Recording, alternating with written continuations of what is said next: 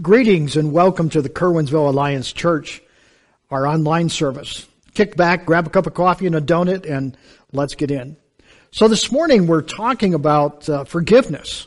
And forgiveness is a keystone of our Christian faith. It's one that is extremely important to everything that we do.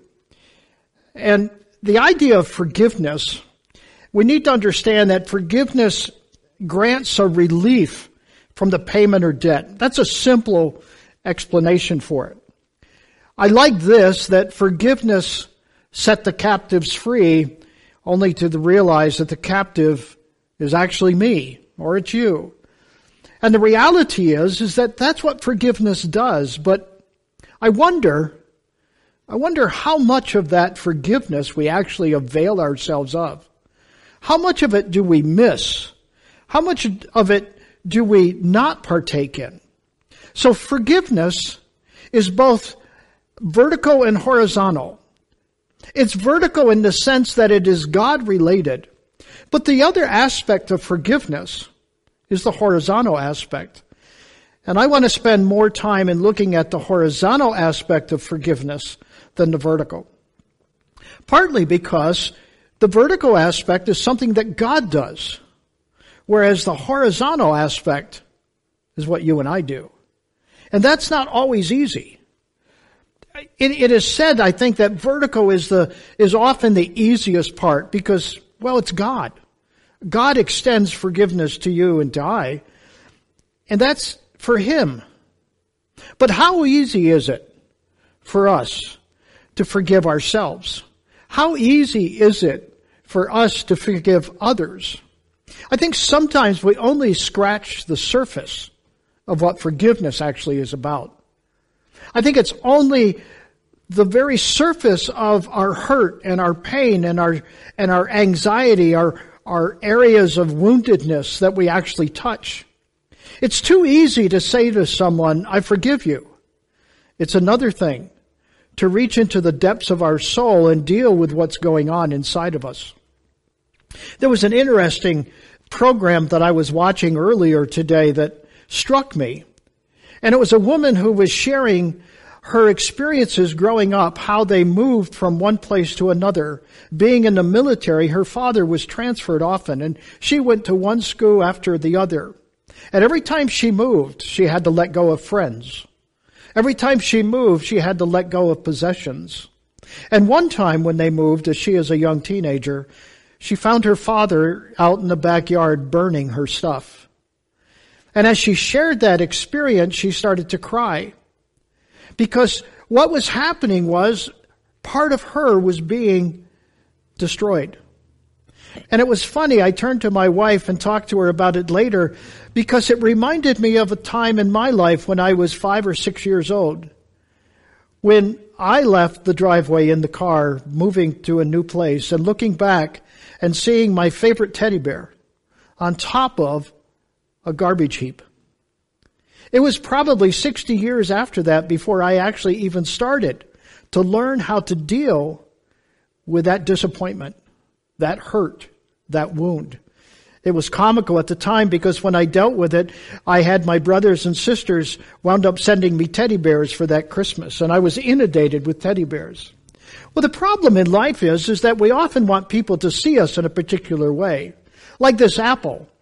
This apple looks good. It looks good to eat. It's polished. It's well formed. It's, well, it's got, it doesn't have any blemishes on it. And you and I want people to see us that way. We want people to see our good side. The side that's, well, just pretty, handsome. But the reality is, is that there's another part of us which we don't want people to see. It's how we see often ourselves, but we don't want people to see the woundedness, the ugliness, the parts of us that aren't perfect, the parts of us that are, well, it's difficult to show others. We hide that. And like a mirror, we want them to see an image of ourselves that, that looks good, that we're put together, that we don't have problems, we don't have issues. Sometimes in our Christian walk, we want to imply and, and project an image to others that says, well, I'm a Christian. I'm forgiven. I'm doing well. I'm okay. My stuff's together. But we're not together. We're broken. And the idea of forgiveness is that though I may have forgiven from God, I have not forgiven myself.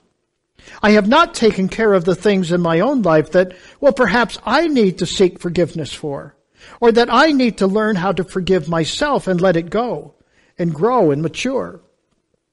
And the problem is, is that that's not always easy. You see, we see ourselves with flaws. Every flaw and blemish we see. We know exactly what they are. We know every fault and every failure that we've ever had. We can name them. We can name them very well. I remember a song we used to sing years ago. I heard the accuser roar, the ills that I have done, and I know them more, and but Jehovah findeth none. And that's the point. You see, God doesn't find them because He's forgiven us, but we hold on to them. We hold on to them. We're aware of our shortcomings. We're aware of every failure. We're aware of every thought that we don't want to have. In the quiet, we know our brokenness, don't we? We know what's going on in our hearts and what's going on in the recesses of our minds. How many times have we said, if you only knew? But we don't want to tell anyone. In fact, the things in our lives are hidden. And sometimes they're hidden so well that we've hidden them away. They're so deep that we have a hard time bringing them up. We have a hard time letting go. I think that's one of the reasons that we find in Matthew 11 Jesus saying, Come unto me, all who are weary and carry heavy burdens. A lot of the burdens that we carry are things that are in our lives. Again, they're hurts. They're wounds. They're things that well, that we haven't let go of. And we've never told anyone. We've never even sat down with the Father or with His Son Jesus and told Him. But He knows. He knows our, our ugliness. He knows the stuff in our lives that we don't want others to know about. I think that's why He says, come unto me. I'll give you rest. I'll give you rest from those things that torment you. I'll give you rest from those things that you remember that you don't want others to know. He says, take my yoke, my yoke upon you. Let me teach you because, well, because I am humble, he says, and I am gentle of heart. You will find rest for your souls and for my yoke is easy to bear. My burden, my burden I give you is light. And you see the thing about the forgiveness that God gives to us, it's complete. It's thorough. I get it. There's times in my life that I have been confronted with my own ugliness and God has whispered in my ear saying, I love you. And I have responded, but God, you don't know what I'm like. And he says, yes, I do, but I still love you. I have been like a child weeping as I have experienced his love. I understand this verse when he says, come unto me all who are weary and carry heavy burdens. The burdens we carry are often self-inflicted inflicted by ourselves from the choices that we've made that we beat ourselves up with every day. But God offers forgiveness.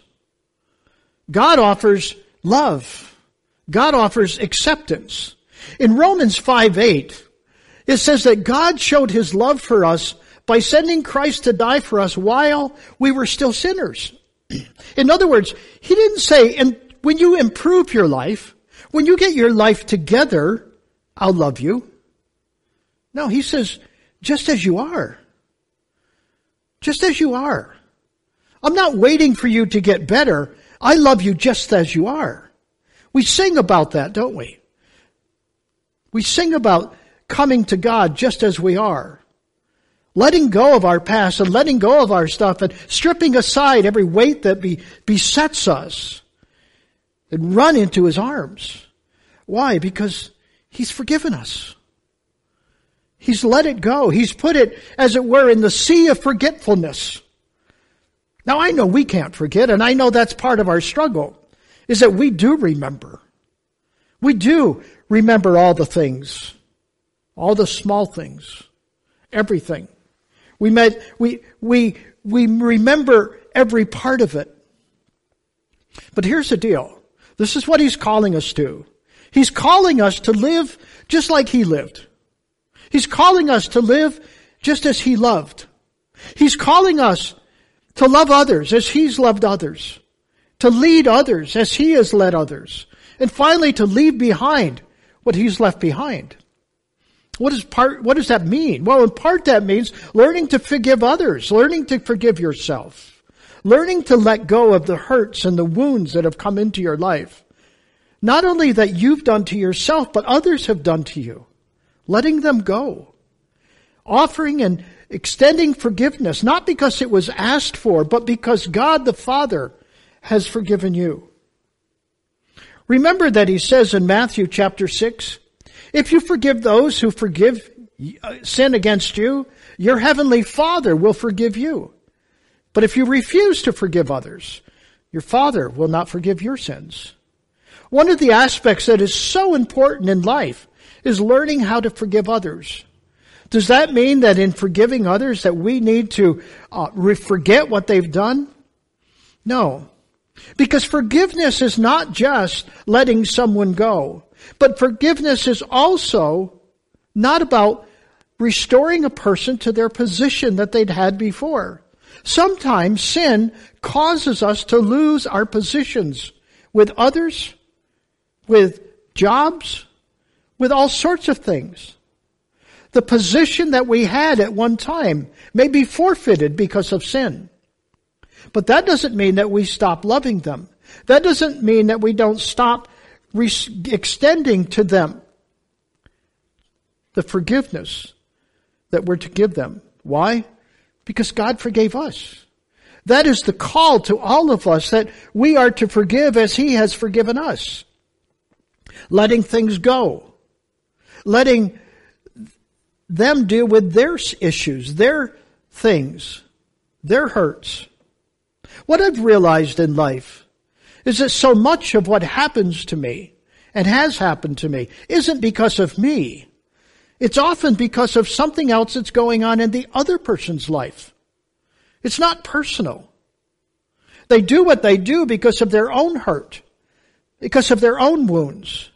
And in their attempt to look put together, in their attempt to look okay, while they're trying to hide their stuff, their bruises, they hurt others. How do I know? Because I've done it. I've coined a phrase, a phrase that I've used a lot. Perhaps you've heard me use it. That we are the most dangerous to the kingdom of God.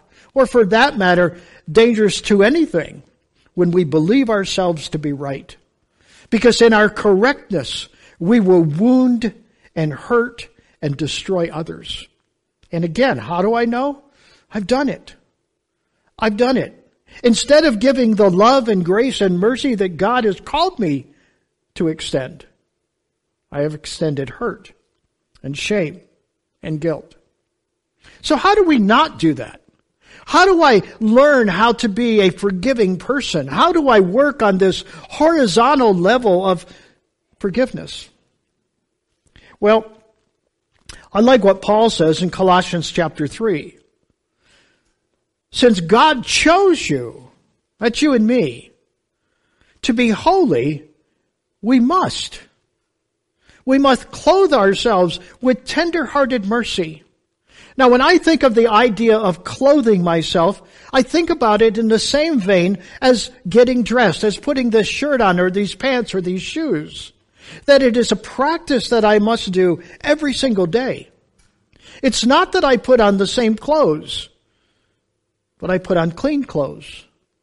So every day I believe that what God is saying here is that we need to clothe ourselves every day with tender-hearted mercy, kindness, humility, gentleness, and patience.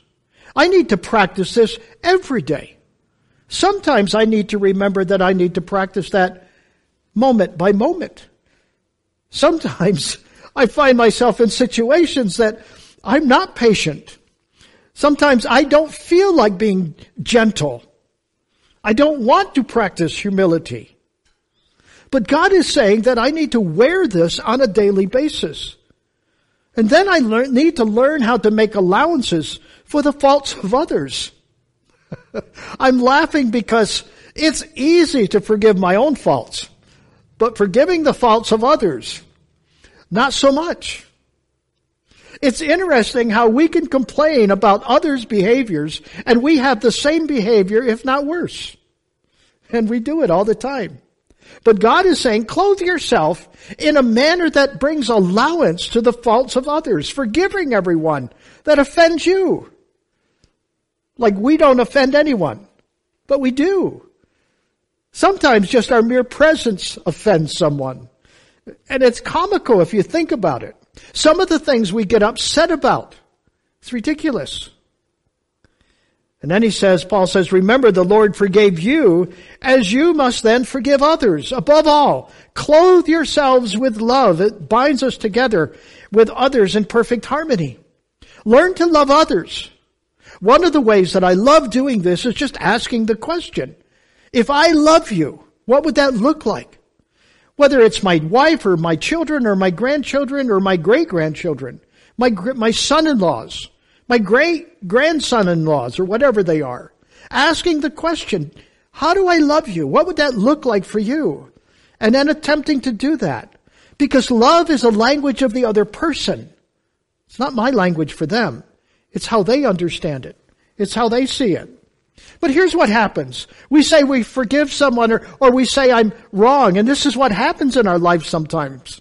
Why? Well, simply because we don't practice it enough. And so when we do, it comes out as such a shock for people that like this, they fall over. It's comical. But we need to learn how to clothe ourselves and put ourselves into these things. So how do we do that? Well, part of the way we do that is we need to learn to stay on point, as I call it, staying on point and focused on asking for forgiveness. In other words, being quick to ask for forgiveness ourselves. When we've done something to someone else, when we realize that we have hurt someone or wounded someone, be quick to ask for forgiveness. And the second part is address everyone who was involved. If it's just one person, then one person. But if it was many people, if it was a group of people, stand up in front of the group and say, I was wrong. Would you forgive me? And then state it. State what it was. Avoid those words of but. And sometimes you hear that. Forgive me. I did, I was wrong when I said what I said, but if you hadn't, no, don't go there that way. Learn to avoid words that ultimately then place the blame back on something or someone else. Be very specific. Admit specifically. Use the word that you used or, or say exactly what you did so that they know that you know what it was that offended them, what it was that you're seeking forgiveness for. Acknowledge their hurt. I'm sorry. Would you forgive me for saying the word that I said that hurt you and caused you pain? Accept responsibility. That's part of not going there with if or but or maybe. Accepting responsibility is saying, I did it. I was wrong. Would you forgive me? It's more than just saying I was wrong. It's admitting and taking the responsibility that goes along with that. And finally, the last part of this of staying on point is simply alter your behavior. Here's one of the ways that I think we can do that. I think and it's an easy way. I think whether it's a person or several people, I think it's easy to ask the question, if I were going to do this differently, what would that look like for you? There's a funny, perhaps funny, maybe it's not funny, but there's a thing that I do in my house that drives my wife crazy. Now, I've been married for 56 years, which is a long, long time, and I've been doing this for a long, long time. What is it? I do not like putting my dishes, my dirty dishes in the sink. I put them on the counter next to the sink. Drives my wife crazy. And she said recently to me, you know, a way you could honor me is put your dish in the sink and put water in it. Now, I don't know why I have such an aversion to it, but I want to show honor to my wife. I want to show her that I love her and respect her. So I have been working for several months now trying to do that. And I think I make it probably 90% of the time, but I still find myself. In fact, even today, I took a dish, I put it on the counter, I started to walk away, and I came back and I grabbed the dish and I put it in the sink and I put water in it. And that's what I mean by altering your behavior. You're not going to do it right the first time, but the point is, is that you can practice it. You see, saying forgiveness is more than just saying, I'm sorry. It doesn't excuse our behavior. It means I was wrong. And I want to change so it will never happen again. The question is, will you do that? The question is, are you willing to allow yourself to be seen with the faults that people already know you have? And finally, as we wrap this up, I think that we have to remember that forgiveness starts with you and me. I think it's easy to look to others and say, I wish they would ask for forgiveness. But you know what? If it doesn't start with me, if it doesn't start with you, then where is it going to start? We can't expect other people to do what we need to be doing. As I said in the beginning of this, forgiveness is a cornerstone of Christianity. It's a cornerstone of our lives. But it's not with just here in our setting in this room. It's out there. It's in our community. It's in our checkout lines. It's at the gas station. It's at the doctor's office. It's wherever you are. Learning to demonstrate an attitude of forgiveness. You're not sure what that ultimately should look like? Read Colossians again that we had up here before about learning to clothe ourselves in humility, love, tender-hearted mercies, and all of those things that Paul mentions. We need to learn how to do that in a way and in a manner that brings glory to Christ and identifies Him as your Savior who has ultimately forgiven you. I want you to think about that as you go out today about your business or whatever you're doing this week. There is a people, there's a person that maybe you need to seek forgiveness from. Do it. Let's pray. Father, we thank you for this day, this time that we've had together. We pray that we would learn how and to give forgiveness vertically across the board to others. That we would learn how to forgive even ourselves. That we would become more comfortable with that part of our lives that we don't want anyone to see and that we would learn how to tell our stories.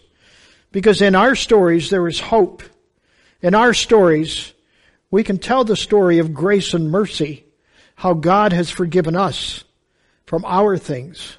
Help us, Father, to do that in a way that, well, that glorifies your Son, Jesus, in whose name I pray. Amen.